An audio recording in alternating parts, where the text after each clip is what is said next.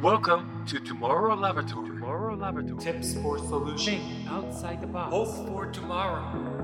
J-WAVE J-WAVE ロジスティード。トモラボ。Let's get started J-WAVE ロジスティードトゥモローラボラトリー略してトモラボチーフの井桁弘恵です毎週一つのイシューを決めてさまざまな角度から見立てる研究所という名のラジオトモラボこのポッドキャストを聞いた後皆さんそれぞれ自分にしっくりくるヒントや考える選択肢が増えることを願っていますロジスティード。トモラボ。This program is brought to you by ロジスティード。今回は2024年2月3日と2月10日にラジオでオンエアした星野概念さんをお迎えしてお話ししたイシュー。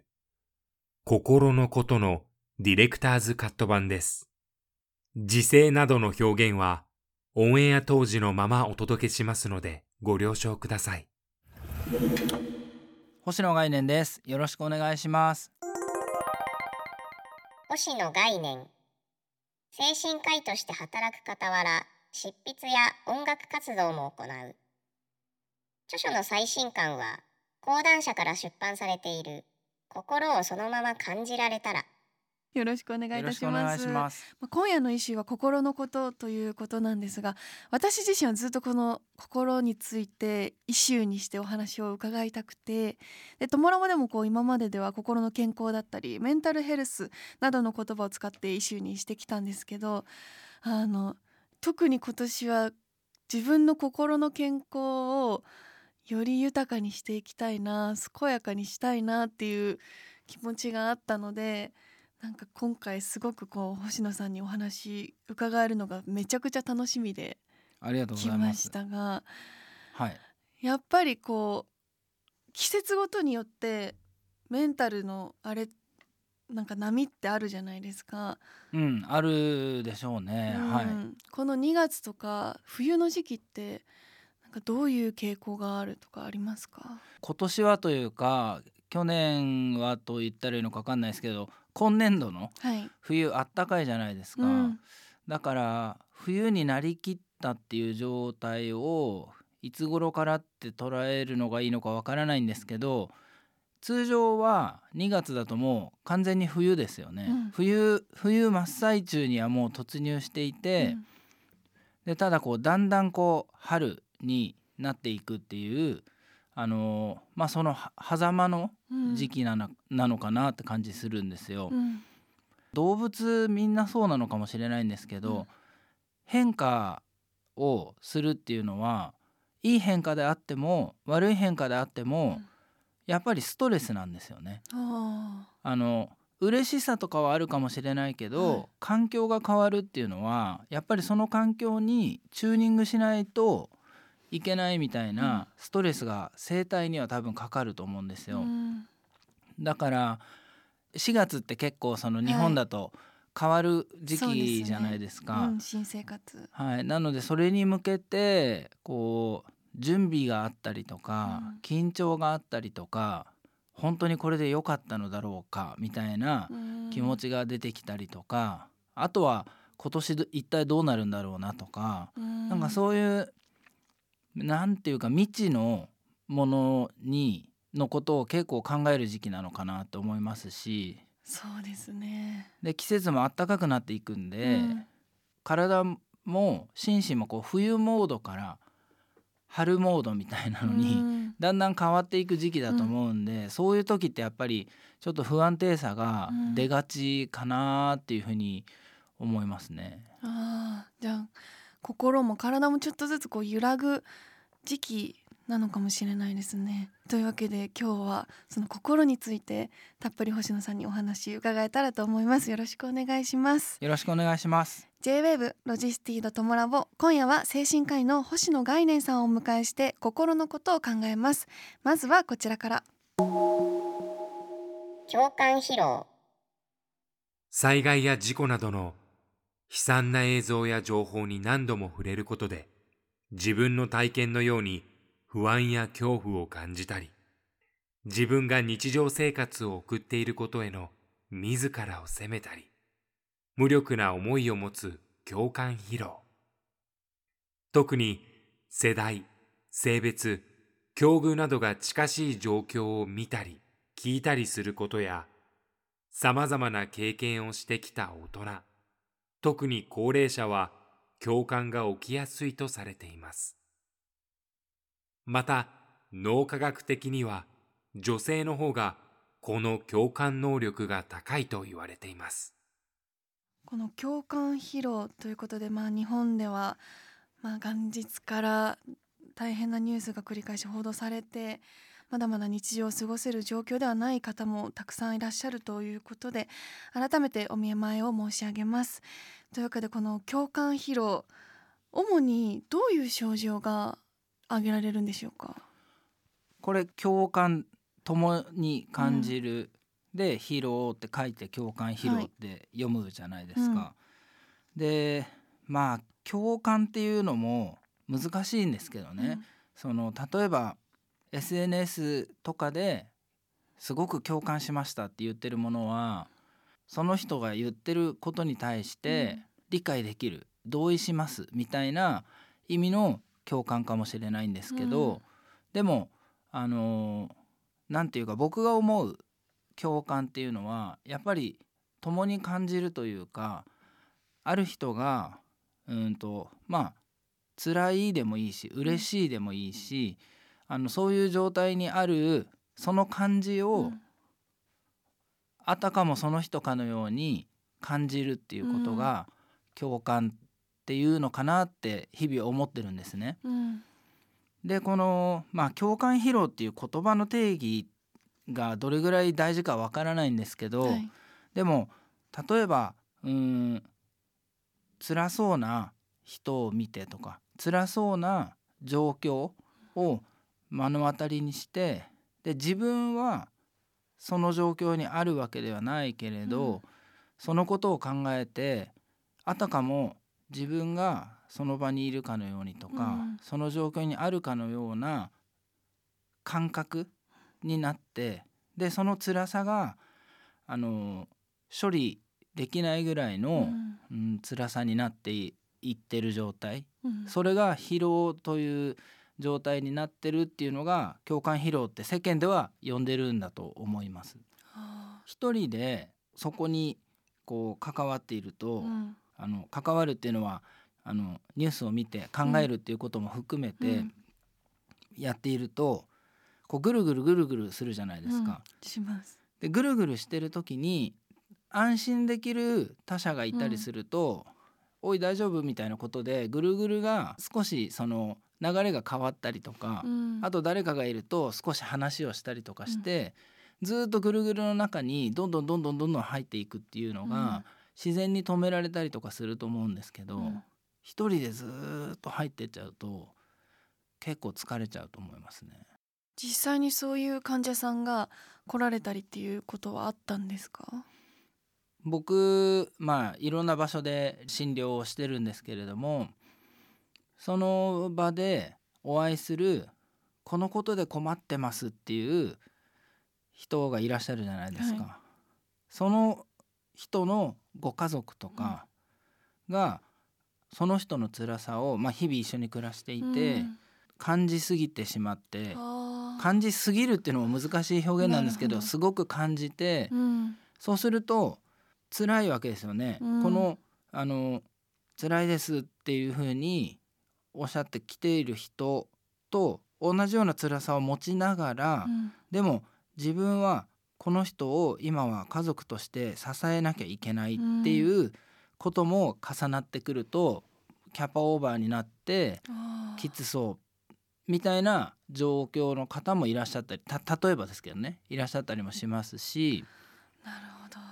うん、だからその報道でニュースを見てそこに共感しすぎてい共感疲労になってしまう場合もあれば身近な人のはい。その辛さに共感しすぎてしまうっていうこともあるんですね。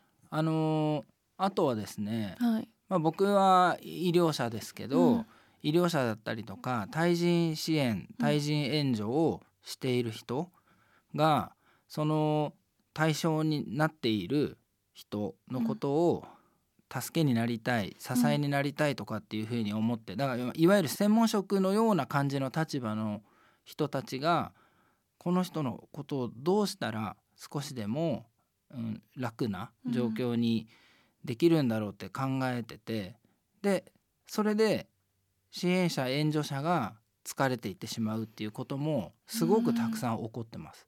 ああも持ってかれていっちゃうってそうそうそういう感じですかね。そうですそうです。でもそれって人としてはなんかすごく寄り添ってあげられる素敵な人じゃないですかきっと、うん。でもそれが結果的に自分の負担になってしまうってなんかすごくバランスを取るのが難しいというか、そうなんですよね。うん。だからやっぱり辛さ人の辛さとか、うん、と辛い状況に向き合うにしても一人で向き合おうとする一人で関わろうとすると、うん。あの知らない間に気持ちが入りすぎちゃってああの戻れないくらい疲れちゃってるっていうことはすぐに起こるんですよ。あはい。だからあの専門家っていうかその対人支援対人援助をしている人たちだったら例えば仲間がいるのでうん。あの一緒にそういうところに当たってみたりとか、あとは、うん、と今自分こんな状況ですっていうことをあの相談できるうんうん。あの上司っていうか熟練した 先輩みたいな、人に。はい、こんな状況ですって言って、うん。あれなんかその状況だとちょっと疲れすぎちゃわないみたいなことをこう言ってもらったりしないとあの行き過ぎちゃう時がある。行き過ぎて潰れてしまうと、うん。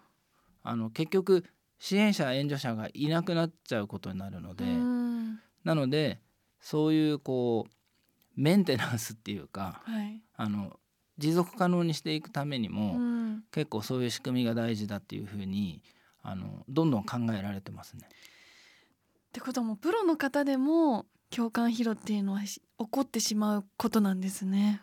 起こっちゃいますね。うん確かに私もこの元日からのいろんなニュースを両親といる時にネットで見る分には別に良かったんですけど一人になった時に見始めるとどんどん辛くなっちゃってなんかすっごい胸がドキドキしてなんかそこでやっぱり一人で見るのと誰かと一緒に見るのとじゃあ全然そのニュースの入り方というか自分へのダメージが全然違うなっていうのは感じましたね。でデジタルデトックスするっていう他にもやっぱりこう一人でそういう見過ぎないっていうのも大事だと思うんですけど他に何かアドバイスありますか、そうですね、うん。今おっしゃったデジタルデトックスはすごく多分大事だと思うんですよ。難しいと思うんですけど、うん。やっぱり SNS とかはどんどん情報が入ってくるじゃないですか。でどんどん情報が入ってきてでその情報が自分に起きてるものかどうかっていうのをこう検討する間もなくん。どんどんどんどん情報入ってきますよね。まあ僕脳科学が専門なわけじゃないんですけど、はどんどん入ってくると脳がそれは自分に起きてることじゃないっていう風な判断を、うん、とする間もなくどんどん情報が入ってきちゃうから、うん。辛くなるんだっていうのをなんか読んだか聞いたかしました。ただこれは僕の専門分野じゃないので、はい。あんまりあの詳しく言うのもどうかなとも思うんですけど、あとはそうですねやっぱり話してみるとか、うん。書いてみるとかっていうこと。頭の中でこう練っている考えって形がないじゃないですか、はい、外に出てないですよね。うん。それを喋ってみるとか書いてみるとかっていうことだとそれが外に出てくるので、うん。あ今自分こんなこと考えてるんだ。普段の自分と違くない？みたいな感じでうん。思えるかもしれないし相手がいるんだったらあのいやそれちょっと今お思い詰めすぎてるかもしれないよとかっていう話になるかもしれないしだからまあそうやってその考えを外に出してみる。まあ、うん。安全な場所っていうのが必要なんですけど、はいでも外に出してみるっていうことは悪くないかなとは思います。うん一度アウトプットして頭の中を整理するうん、確かにそれで客観的に自分の考え方とかを確認できれば少し冷静になれそうな気がしますよねう。ん、なんかそんな気しますね。まあ確かにでもこれは結構悩んでる方というかそういう状況にある方たくさんいらっしゃると思うのでぜひ参考にしていただけたらと思います。あの経歴を少し拝見したんですけどもはい、中学生の時はスポーツ選手になりたかったんですか、そうなんですよ。僕はすごい運動が好きで、はい。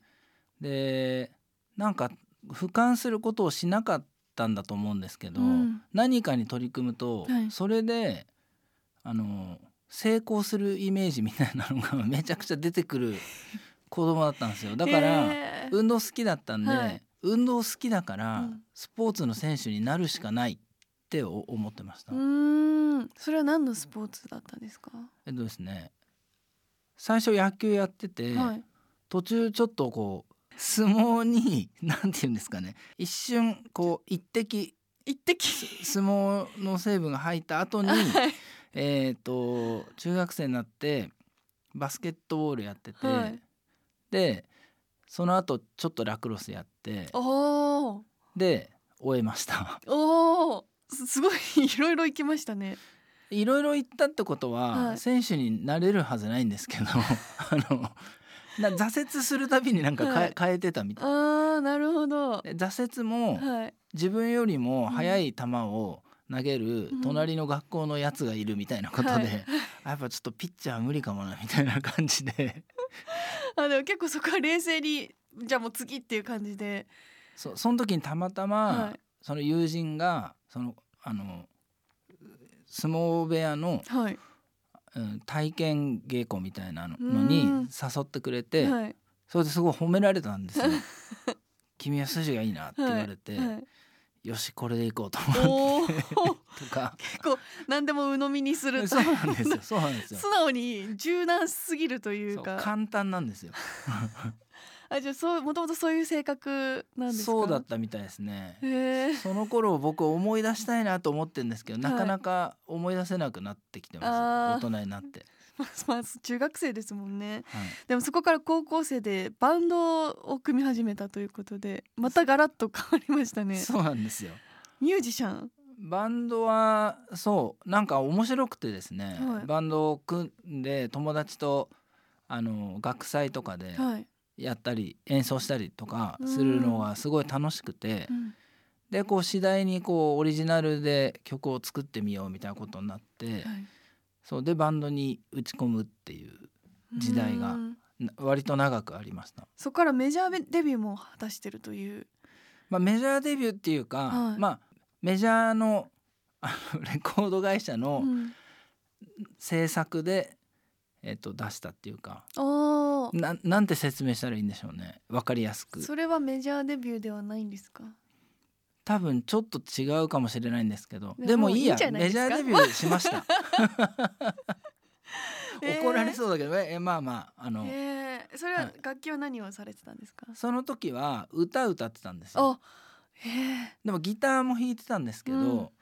なんか当時はギターボーカルのうん。ギターロックのバンドがすごい多かったんですよ。あでそこからはい。こう抜ける突き抜けをたいと思ってですね、ギターをこう僕は捨ててあはい。これからは踊りだと思って あの踊りを あのやり始めて。えどえそれバンドの中で踊りですか？バンドのメンバーにはい。これからは踊りだと思うって言って、はい。全然ダンスミュージックじゃないんですよ。バンドサウンドなんですけど、はい。あのメンバーみんなであのストリートダンスのスクールに通ったりして それで、今でもあんまり見たことないですよねそうなんですよ見たことないじゃないですか。はいはいそうだから僕らがあのいわゆる売れているっていう状況になったら、見たことあるっていううんことになってたと思うんですけどね。識にはい、はならなかったんですかそうですね。狙いが外れてたんでしょうね。えーそれはね。確かに今気になりますけどねそのバンドもう本当踊ったりは寸劇したりパントマイムしたりとかはあのそういうのやってましたね。いもうパフォーマンスグループみたいな。だけどはい。曲は普通にバンドサウンドっていうその辻褄の合わなさがあのうまくいかなかった原因なんじゃないかって思ってるんですけどね。ハマればいすっごいいきそうな感じはしますけどね。そでもそこからそのお医者さん医者の道にっていうのはどういう経緯でそのバンドをしながらだったんですか？うそうなんですよね。うん。あの大学に入ってからもバンドずっとやってたんで、うん。でそのままババンドをやってしまったんですよ。やってしまったっていうかバンドをやってたんですよね。はなんですけどうんと免許は取りバンドをやっていて、はいまあ、こんなの電波に乗せてるの本当に恥ずかしいんですけど、はい。物事に100%はないと言われるけれども、うん。100%売れると思ってたんですよ。はい。なんですけど、はい。100%じゃなくみたいな。全然ダメだったみたいな結果があって、はい。でそこでしばらく、うん、どうしようかなどうやって生きていこうかなと思って、もうその時はもうバンドに全振りしてぜいた状態で。全振りしてました、でどうしようかなと思って、いろんな本を読んでたんですよね。で読んでて精神医療の修行をしてみようと思ってそれであのそその道に入ったというか。医者の免許っていうのは何かとか決まってなかったんですか？決まってないんですよ。そうなんですか、はい、歯医者さんの道もあったってことですか？とかいろんなそれ分が野？今もう本当井桁さんピンポイントでは歯医者さんだけ違うんですよ。いえ？あの来たなと思ったんですけどあそうなんですか？歯医者さんは歯学部なんですよ。医師免許のはい。だけしか持ってない人は、歯医者さんのはい。治療はできないんです。そこだけ別なんですね。そうなんですよ。じゃあ他の外科とかはい、はお医者さんのし医師免許の方に入ってる。そうですそうです。そうなんですね。でもそこでその、まあ、本をきっかけにっていうことだったんですか？その精神科の方に行こうって思ったのは。そうなんですよ。それまでに興味があったわけではなかったんですか？興味ありました。興味ありましたし、研修みたいなことをやっていたりもしてたんですけど、バンドをやっていて、うん。だけどその修行もするっていうとちょっと自分の中だとこう整理がつかないので、うん。それをしていなかったんですよ。はい。でそう。でバンド辞めてからもうんこのままなんなんとなく修行に入るっていうのもどうなのかなと思って、うん。いいろいろ悩んでてうん。2年ぐらい、はい。でまあやっぱりやってみようと思って、うん。そうやり始めたって感じです。改めて精神科医のお仕事について教えていただけますか？そうですね、うん。あのーすごい大枠で言うと、はい。医師なので、うん。病院というか医療機関にで働く人っていううん。ことで、で、えー、と精神科なので、えー、と心のことを専門にしているって感じですね。うん。でただまあいろんな形があって、えー、と病院の中で診療する人がいたりとかでそれも、えー、と精神科だけの病院もあるんですけど、うん。総合病院もあったりして、はい。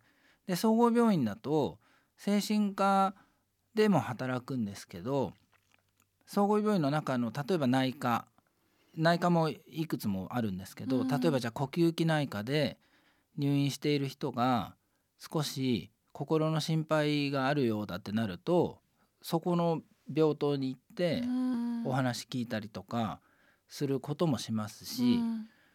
あとは、えー、と僕もやってるんですけど在宅で訪問診療とか、はい。訪問支援という形で、うん。えーお家に伺ってお話をお聞きしたりとか、あとはお家に行くチームを作っていろんな職種の人とか看護師さんとか作業療法士さんとか、うん。ソーシャルワーカーさんとか心理師さんとかいるんですけどチームを組んで、えー困ってる人にか在宅で関わるみたいなうん。形とかはそうですね。そんな感じ。たくさん。形があるんですね。心のことってなかなか症状として見えなかったりもするじゃないですか。なんか怪我分かりやすく怪我したとかでもないかったりとか、なんかそういう中で診断を出すってすごくそのお医者さんの力量によるというかうんうんうん。なんかそこがすごく大きいなと思うんですけど、いやそうなんですよ、うん。それがまたまあ僕の個人的な考えなんですけどね、はい。その分かりにくいじゃないですか、うん。気持ちが落ち込むんですって言ってる人のどこからがうつ病でうん。どこからがうつ病じゃないのかとかっていうのはすごく判断難しいんですよ。はいでもそもそもで考えてみたらそんなに診断が必要なのかっていうことも考えるわけです。はい。でももちろん必要といえば必要なんですけど、うん。でもそれよりもその人がどう困ってるのかうん。その人の困りごとの中身を詳しく、うん、教えてもらうことの方があのどうじゃあ緩ませられるのかっていうことを考えられるじゃないですか。はい。どういうことがあったのかとか、うん。何にもないのに突然なのかとか、うん。そういうこう流れをお聞きしたりとか、はい。前にもそういうことがあったのかとか、うん。なんかまあそういうことを聞いていく方が結構大事で。あーじゃあ無理にこう診断しようっていうところではなく何に悩んでるかっていう原因を探していくっていう。うんが大事かなと思うんですけどね。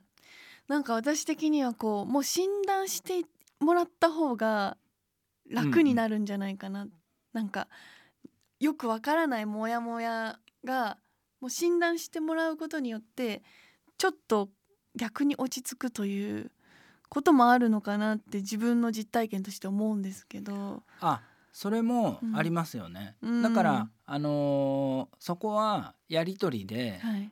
例えばじゃあ初めてお会いして60分とかうん。お話をしてで今日お話しした段階だとこういうような状態なのかなっていうふうにお話ししてて思いましたみたいな話はしてうん。でその中で、うんと「えそれは診断は何とかっていうことなのか」とか例えば調べていらっしゃる人もたくさんいるので、でその診断名だとこうなんだけどで当てはまるとこもあるんだけど、うん当てはまらないとこもあるんであるように感じてるんですよみたいなやり取りをししつつ、しっくりくる診断を一緒に見つけられるといいなと思うんです。もちろんこっちが感じたことは言うんです。はい。あのこうこうこういうふうに困ってるように見えてて。で、えっとその診断で言うとこれとか、うん。これとかがおも浮かんでるんだけど、うん。あのどう思いますかみたいなこととか。あだから曖昧なので、はい。すごく。ーはい。検査みたいなことで数値がこれ以上だとはい。診断はこれですとかっていうのがあれば、もしかしたら分かりやすいのかもしれないんですけど、うんそういうのがないので、はい。こういうふうに思ってますっていう今のところの、うん。あのを伝えてでいやもっとその当てはめた方が安心できるんだけどみたいなことだとで今の時点でじゃあ当てはめるんだったらこれだと思いますみたいな感じとか当てはめられたくないんだっていう気持ちをお持ちの人もたくさんいらっしゃるんでうん。っていうそれはやっぱりやり取り次第っていうか。すなるほど。一緒にこう診断をすり合わせていくというか、うん。それは結構他の分野とはまた全然違いますよね。違うと思いますね。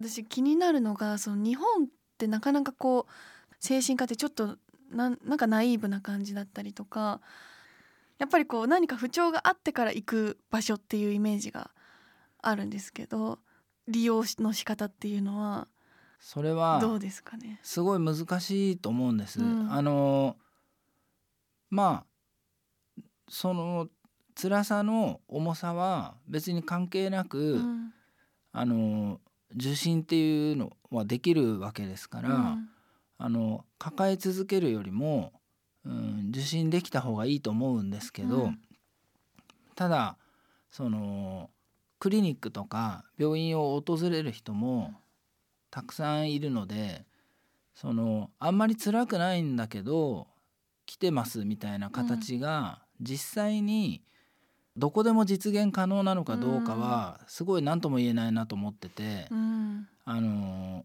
実際は辛くなったら行くみたいなうん。形、うん。受診に関しては、い。でも多分カウンセリングは、うん。あでカウンセリングと受診は明確に違いがあって、はいで、えー、と受診はうんと診療で、はいえー相手が医者なんですよ。はいカウンセリングは、うんあのカウンセラーの人なんですね。あでそれは違うんです。でかけられる時間も、うん、と診療の場合は、うん、まあ場所によりますけど10分前後とか、もっと短いとこもあると思います。でカウンセリングはそうだな4 5 0分とかはい。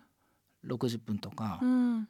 ていう時間をかける形になってるんですね。うん。で診療は保険が効いてうん。カウンセリングは保険じゃないとかもあるんですけど。あそうなんですね。日本にもそのカウンセリングっていうのはどういうところにあるんですか？えっとですね病院とかクリニックに、はい。えーカウンセリングの、えー機能がある。でカウンセラーさんがいて、えーカウンセリングができるっていうところもありますし。そうなんですね。はい、あとうん。カウンセリングオフィスっていう形で、うん。もうカウンセリングだけあのやっている場所も実はあります。カウンセリングオフィスとかではい。調べるとうん。出てくると思いますし、あー。えじゃあそういうところを利用するのも予防っていうか、うん、そういうところには効果的かもしれないですね。はい、やっぱある程度うん、時間がある方が安心して話ができると思うんですうよ。ん。ただ全部のとこがそれだとはい、回らないじゃないかっていう声は当然あるわけだし、現実そうだと思うんですけど、でもカウンセリングオフィスは少なくないしカウンセラーさんって頼りになるって僕は実際に一緒に仕事をしたりしうん。てすごく思うので、うん。なので探して行ってみるっていうのはで時間は確保されてるはずなので、うん。結構僕はおすすめかなと思ってますけど。うん。確かにちょっとこう診療するにはちょっとそこまでじゃないかなみたいなひところの人とかはうん。一旦カウンセリングに行ってみるっていうのは一つの選択肢としてはありなんですかね。そうです。そうです、ん。それで受診とかもしてみたらとかっていうアドバイスをくれるカウンセラーさんもいると思いなます、るほど。状態によっては。ああじゃあ一一歩目としてはすごくいいかもしれないですね。いいじゃん別に人間。小学生の時 A の派閥と B の派閥。お互いが主張して反対派のことを悪く言うという構造がありましたどちらにも仲のいい友達がいて話を聞いてみるとどちらの言うこともわかる。どちら側にもつけないしどっちでもいいじゃん別にって言っているうちに僕はいいじゃん別に人間っていうあだ名がつきました。周りはどっちかに決めろと思っていたみたいですが、なんで決めなきゃいけないの？決められないものもあるじゃん。と思っていました。この小学生のエピソードを一は部引用してご紹介させていただきましたが、なかなか小学生にはこう珍しいというか私のこう小学生時代はやっぱりこう二分化して対立してみたいな、そう二分化しますよね、うんありましたね。二分化するんですけど、ううんんなんなんでこう僕もあのなったのかわからないんですけどでもうん。別に本当になんていうか大層な考えがあったとかじゃなくて、はい。いやそのあっちが言ってることもこっちが言ってることも、うん。そういうふうに考えるんだなみたいな。でもそんなことも考えてなかったですね。なんかでもこう二分化する必要があんのかなっていううん。ことを感じてたのはほのかに覚えてます。へえーそこはすごいでも俯瞰に物事を考えられてた。俯瞰なのか、うん。なんかこうどっちかによるっていうことに対して納得がいききらなかったのかわからないんですけど、うん。決めきれなかったみたいなことだと思いますけどあー自ね。分の意見がどっちにもはい寄らなかったからじゃあどっちにも行かないっていう、はい。へえそれはそのみんなにも言ってるわけじゃないですか。そうですね。やっぱ周りの友達は「お前はどっちなんだよ」っていうそうそうそう。ことになるじゃないですか。そう。いう時にはもそうだそれ別別にいいじゃんとか、いいじゃん別にって言う言ってたう、ら、うん、なんかなんだこのいいじゃん別に人間って言われたっていう。それ言われてどういう感覚だったんですか？いやそんなこと言われてもって感じでした。確か。だったらこっちにするようははい。しなかったですね。うーん。なんでなんだろう。わかんないんですけどね。へえすごい。でもでもやっぱり周りの友達はやっぱりどっちかに来てほしいって思うわけじゃないですか。なんなんかうん。どっちなんだよそうですね。どっちかっていうのが当たり前だったのかもしれないですよね。うんうん。どっちかにそうですねよるというのが、はいはい。そうでもなんか決めきれないなって感じはあったような気がしますけど。そこでこうなんかこうなんやかんや言われたりっていうことは特になかったですか？うんあったかもしれないんですけど、うん。あんまり多分覚えてないのかもしれないです響いてなかったのかも。そのもし言われたとしたらですよ、はい覚えてないからなんですけど、うん。うん。だしその時にあそうかこう言われんのかと思って響いてたら今どっちかに決めるひ人になってると思うんです。うん。学習によって。はいはい。でもそうなってないからうん。うん、そうですね。なんでなんでしょうね。不思議なんですようん。でも自分の心にすごく素直だったんですかね。別にそうですね。どっちかに寄せることもできるっちゃできるわけじゃないですかその考えを。そう。でもなんか多分そもそも考えてみたらって考える癖があったのかもしれません。小学生の時のことなんでそうでこうすね。ごいうん。あの僕今の大人になった自分が小学生の時の自分の気持ちを何かしら言おうとすればいくらでも言えるんですけど、うん。なんかこうだったですっていう風に言うのはちょっと違うんじゃないかなってさっきから思っててあー。あとはそういう感じですよ。だからうん。あの違和感みたいなのはあったなるのほど。でやっぱりこうだから自分の気持ちに嘘をつきたくないというかそうかもしれない。なんかそうそう言うとかっこよさげに聞こえてすごいなんか抵抗がいやいやいやなそこはかっこよくていいじゃないですか。なんかそういうんじゃなかった気がするんでなんかもっとうん。ぼーっとしてただけのような気がするんですけどなね。るほど。今でもその感覚はありますか？そのどっちでもいいじゃんっていう、今ははい。どういう考え方うん。になるにしても背景があったりとか、うん。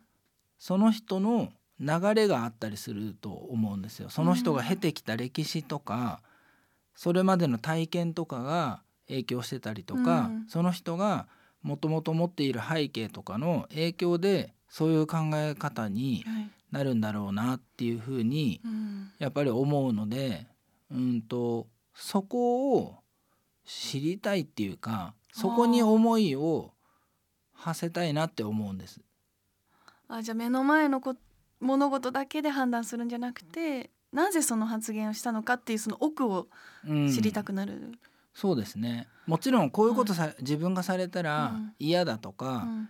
そういう考え方の人が増えないでほしいとかうん。は思いますよ。はい。思いますけどでもじゃあなんでそういうふうな考えになるに至ったんだろうかみたいなことを考えてしまうっていうか。結構対人関係で悩んでる方もたくさんいらっしゃると思うんですけどそういう人たちに対してどういう向き合い方をしたらいいのかっていうのはどういうふうにアドバイスしますか？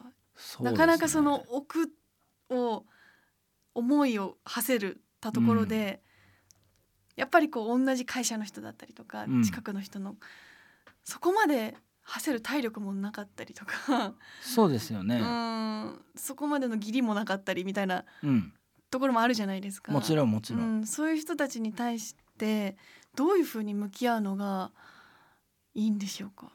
それははい。やっぱり自分のことを、うん、いたわるうん方向を意識した方がいいんじゃないかなと思うんですよ。うん、相手をどうこうするわけじゃなく、はい、あの例えば相手に対して思いを馳せるとかはい。ってなってくると、うん。こうこうこうだからあの人はこういうことを自分に言ってるのかもしれない。うん。だったら自分は我慢をした方がいいのかなみたいなうん。ことになったりするかもしれないと思うんですけど、うん。そうやってこう自分を抑え続けていくときついじゃないですか。はい。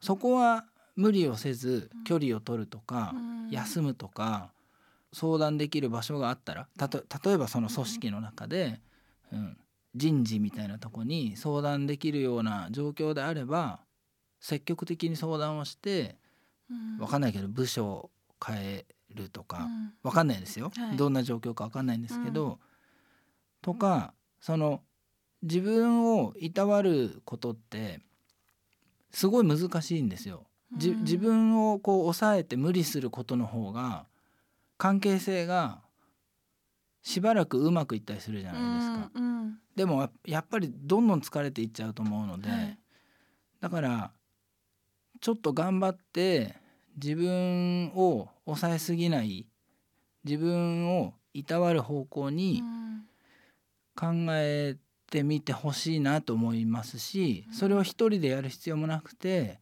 別にカウンセリングとか専門機関じゃなくても信頼できる人がいたらそういう信頼できる人にちょちょっと時間くださいって言ってうん相談してみるとかでするのがいいかなと思います。うん無理に付き合い続ける必要はないですね。と思います。うんとはいえみたいなね。なんかねそこのせめぎ合いというかそれは分かってるんだけどできないっていう方もたくさんそうなんですよ。いらっしゃるとは思うんですけど確かに自分の心第一でやっぱり相性合わない人って本当に合わないですよね。うんうん合わないです合わないです。うん確かにそこは自分が犠牲になって頑張る必要もないっていうとことろですかね。思いますね。で、うん相談に信頼できる人に相談すると、うんいやそれはあのそんな無理する必要ないと思うよとか、うん。あのそういう話になっていく気がするんですようんね。うん。だまあそういうこう声は自分の中からなかなかそんな無理する必要ないよって出てこないかもしれないけど、うん。他他者からはそういう声が上がるかもしれないから,、うん。そういう声も参考に考えていくっていう。う。ん。なるほど。そして少し、まあ、話が戻りますがその同調圧力うんこの小学生のエピソードにもあった通りうん。うんまあ今その同調しどっちかになんか寄らなきゃいけないというか、まあ、いろんな意見がある中であなたはどっちなんだみたいな選択も迫られる時が、まあ、いろんな情報飛び交ってる中で多いと思うんですけどやっぱりそこはそうじゃなくてもいいじゃんって考えられるその余裕というかそこってどういう気持ちから持っていけばいいんでしょうかあのー同調圧力ってね。はいすごい強いと思うんですよ。うんすごい強いしその圧力にうーんと屈する方が、まあ、楽っていうか、うんそれはさっきの話ともつながってて、はい自分を抑えてどこかに同調する方が楽じゃないですか。は頑張って同調しないぞっていう風にして踏ん張り続けるっていうのはきついんだけど、うん。でも考え方としてはあの、まあ、人間って、うん、と一人では一人だけど社会の中で生きてるじゃないですか。はい。だから社会の中で生きてるとさまざまな圧力というか引力というか、流れの力みたいなのがありますよね、うん。社会には。はい。でそういうこうすごいな波波というか流れがたくさんある中でうん。生きているから、まあ自分と社会の境界線のようなものを持っているイメージですよ。うん。うん考える時に、はい。社会はこうだ。だけど境界線の中うのん。自分はどうだろうかみたいな考えをうん。少し落ち着いてしてみてもいいんじゃないかと思うんですよ。あでまあこういう流れがあって、ーはい。でこの流れに同調しないときついかもしれないけどでもそれをその方向性はどうなんだろうかみたいなことを、うん。あのひとまず考える、一旦自分の中で、はい、ちょっとちょっと保留って言って、はい。ちょっと待ってくださいって言って境界線バーって引いて、はい。うーどうだろうなと思って考えてみるみたいな、うんそんなそ即答しなくていいんですよね。はいはい。これできるって言われて、うん。いややりますって 別に言う必要なくて、うん。ちょっと待ってくださいってなって、うん。ちょっとっていうかす待ってくださいってな、うん。してでどうだろうなやっぱりやめとくかみたいな感じで、そしたらもうどういうこう怒られないメールを打つかみたいなことを考えるみたいな。すいませんできませんみたいーな。なるほど。別にそのどっちかの答えを出さなくてもいいわけですもんね。いいと思います。もうちょっと考えたいですとか、うん。あのすぐには決断できないし、うん。そうだすぐに決断をしなきゃいけないよって誰も言ってないと思うじゃないですか、はい。社会が言ってると思うんですよ。あ社会に要請されて、ーはい。あこれすぐに言わなきゃいけないんだよなってすぐに言わなきゃいけないって思い込んでるだけだよみたいな話があると思うんですけど、うんそうすると自分が悪いみたくなるじゃないですか、うんうん。でも社会に多分言われてるんですよ。すぐに返事出さなきゃとか、はい。その白か黒か決めなきゃとか、うん。あまあ、赤青でもいいんですけど決めなきゃじゃんみたいなことをうん。社会に言われてそれを知らない間に受け取ってるからあやんなきゃいけない。そうじゃないと失礼に当たるとか、そうじゃないと置いてかれるみたいうなん。ことになるんだけどでもちょっと違和感あるなっていう時はこうちょっとこう境界線を引いて、うんそもそもどうなんだろうって考えてみるみたいな。一旦殻に入るみたいなそうですそうです。感覚的には、ま、守るはいっ。ていうことも確かに大事なのかもしれないですね。でその時に人と話してもいいですようね。んこうこうこう思うんだけどさ、はいみたいな。うん私もなんか結構人の言動とかにあれなんであの人こういうことしたんだろうとか私なんかしちゃったかなとか、すっごい考えるタイプでうんわ、かる。でまあこの仕事だと毎日いろんな人と会うからはい。毎回そういうことを考えてるともう気持ち持たないと思って、うんうん少しずつなんかそこであれこれマイナスなことを想像したところでその人が本当にそう思ってたかは答え合わせできない限りはやってもしょうがないな考えてもしょうがないなっていう思考にしていこうっていうふうに最近思って、うんうんうんなんとなくそういう思考の練習というかそういうタイミングが来るといやでも本当にその人がそう思ってるかわかんないから考えるのはやめようっていううん。ように少しずつなってきましたすごい。なんかやっぱ練習って大事だなって思いでますすねよね。うん、俯瞰で考えてあまたこのパターン来たみたいうんな、うんうん なんとなく自分の心のパターンも見えてくるなって思いましたねすごいですね。その27歳になるっておっしゃってたじゃないですか。はいそれが27歳でできてるのはすごいですよ。本当ですか、僕ダンススクールに行き始めたら26なんですよ。もう迷いに迷って 読み間違いも読み間違いみたいな頃の自分とほほとんど同じの段階でそんなちょっと認知療法みたいなことをされてるっていうのは本当にすごいなっていうふうに思いますよ。本当ですか、はい。い、やでもだ逆にその考えすぎて損してんじゃないかっていうぐらい多分考えちゃってるところはありますね、ん。もはやなんかもう私はこの人生何をしたいんだろうかみたいなそういう漠然としたところまで考えちゃったりとか、生きる意義とはとか、うんうんうん。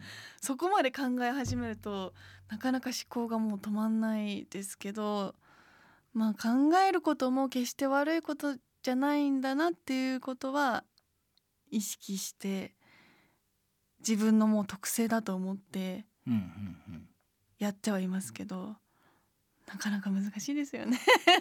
でもあれですよ。はい、いっぱい考えすぎちゃうって思うくらいうん。考えられるっていうのは、全ての人ができることではなくて、はい。でそうすると考えすぎちゃってるようなことで困ってる人のことをうん。体感でわかるじゃないですうん。か。わかす。考えすぎちゃってる状態ってこうだよね、みたいな、うん。うん。それってそれをの経験者じゃないと分かんなくて、うん。経験者じゃないともう考えすぎだから考えなくていいからでうん。終わっちゃうんですよ。あだからいつか誰かの、はい。そういう誰かの、うん。そういう人ってすごくたくさんいると思うのーで、うん。あの助けになるかもしれないですし。はい、いやでも今ここで言ったことが聞いてる方の誰かの救いになってるとうん、そうですよね。いいですうね、ん、確かにこういうことってなかなか話す機会もないのでなんか今ちょっと話せてよかったなって思いました。いや良かったです。あ。りがとうございます。こう日常生活過ごす中で何かこうまあ、例えばこう朝日浴びるのもいいという話も聞きますし、まあ、いろんなやり方あると思いますけどこう星野さんのおすすめの何でしょう、まあ、ストレスの発散方法ということなのかうんうん。この心を整える上でなんかおすすめなことってありますか？おすすめはえっとですねストレスの対処、うん。ストレス発散でもいいし、はい。別に発散感がなくてもいいと思うんですけど、これをすると少しぐるぐるしちゃうことから注意がそらせるとか、うん。これをすると少し発散ができるかもしれないみたいなことってものすごい個人差あると思うんですよ。うんそうですね。人によってははい。一人カラオケがうん。いい。そこで絶叫するのがいいっていう人がいるかもしれないし、でもいやいや一人カラオケなんて恥ずかしすぎてい,、うん。けないみたいなそう行く方がストレスっていう人いると思うんですよ例えば、うん。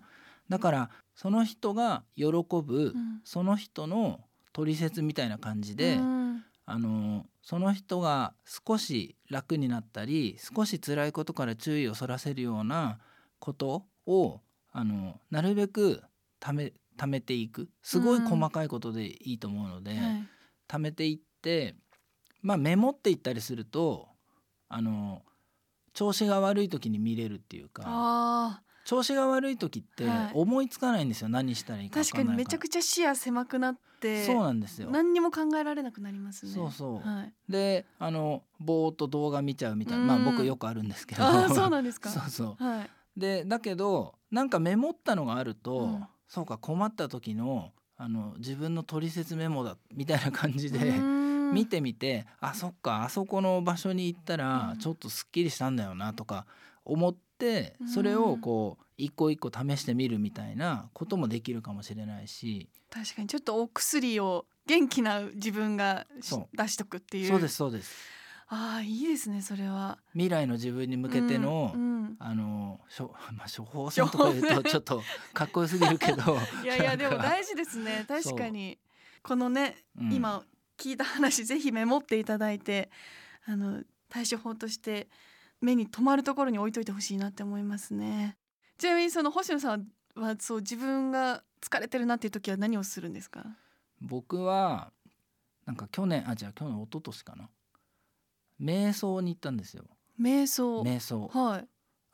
瞑想してるんですけどね人生僕瞑想迷い走る瞑想もしてるんですけど、はい。人生。いやいやいやそんな。いやいや常勤先もやめてですね。いいんいいんですすいいんでかすいいいんです。いいんです本当それは悩みなんですけどでもそれじゃない方のうん。瞑想、メうん。メディテーションの方の？目を閉じる。目を閉じて。想像するの瞑想。えはいそうですそうです。そうですそうです、はい。それの、うん、それをちょっと集中的にうん。やるっていう場所に行ったら、はい。僕はすごい良くてへえ、そう。でだからでもがっつり60う分ん。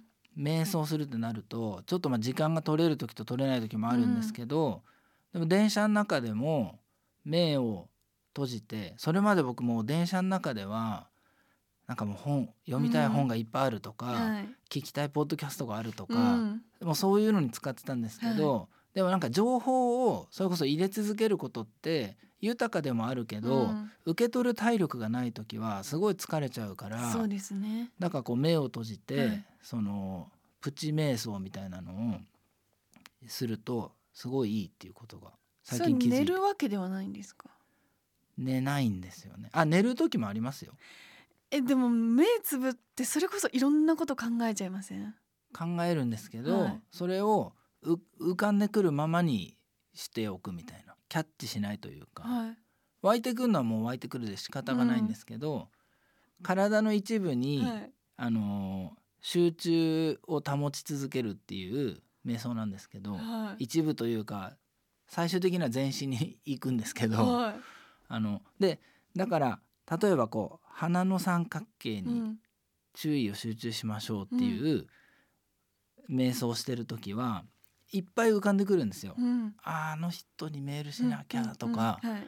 あのこれからこんなことやりたいなとか、うん。あと昔のこうなんかやってしまったうん。エピソードが出てきたり、はいはい。うわーとかなるんですけどなりますうわーとか言いながら、はい鼻の三角形だけに集中し続けるから、はい。あの湧いてきたものは湧いてきて、はい。あーとかなるんだけど、はいでも鼻の三角形に集中。三角形。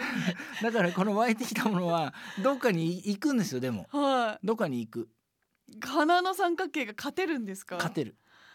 へえ。勝てるんですけど、はい。い、きなりやろうとすると、うん。僕は一人じゃ無理だったんで、そういうなんていうかあの10日間そうそれをし続けるっていう、あのあるんですよ、うん。瞑想の。はい。あのなまあこれも修行なのかなわかんないですけど、はい。そう。そこに行って練習して。コツというか、あうん。まあ10日間やってあこういう感じかって分かるとすごく役に立ちました僕は。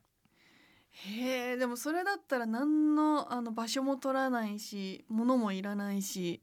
そうなんですよ。いいですね。だから本当銭湯に行ってもうん。サウナに行ってうもん。やるんですけどね、めっちゃいい。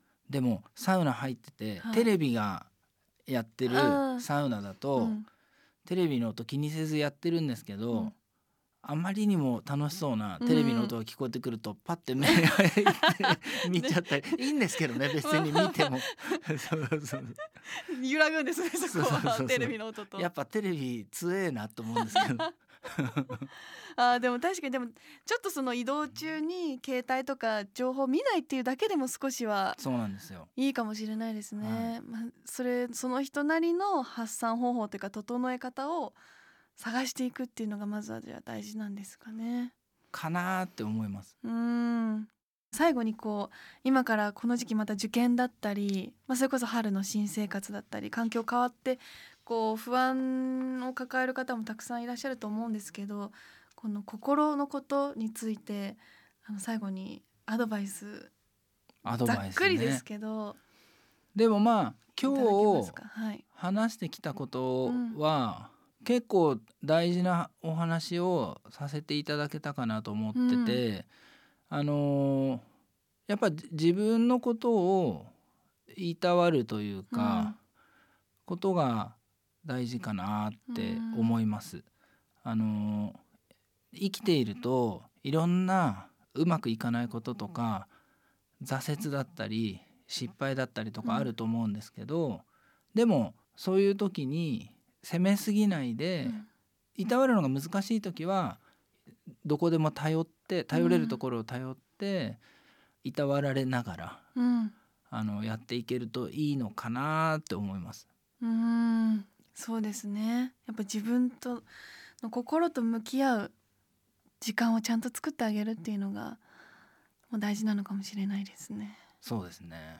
そう思います。はいありがとうございますいや私もすごくこの27歳になった節目のタイミングで星野さんにお話しいただけてすごく勉強になってありがとうございます。ありがとうございますそう言っていただけると嬉しいです。いやいやいやめちゃくちゃあの刺さることたくさんありましたそう言われるとこう僕も嬉しい気持ちになって、うん、こう救われるみたいな。本当ですそかうそうですね。そういうやり取り、双方的なね感じがいいですよね。す確かにそういう会話をできる人をまたたくさん増やしていくっていうのもうん、いいかもしれないですね、うん。いや本当に今日はありがとうございました。ありがとうございました。えー今回は心のことをイシューにお話ししてきました。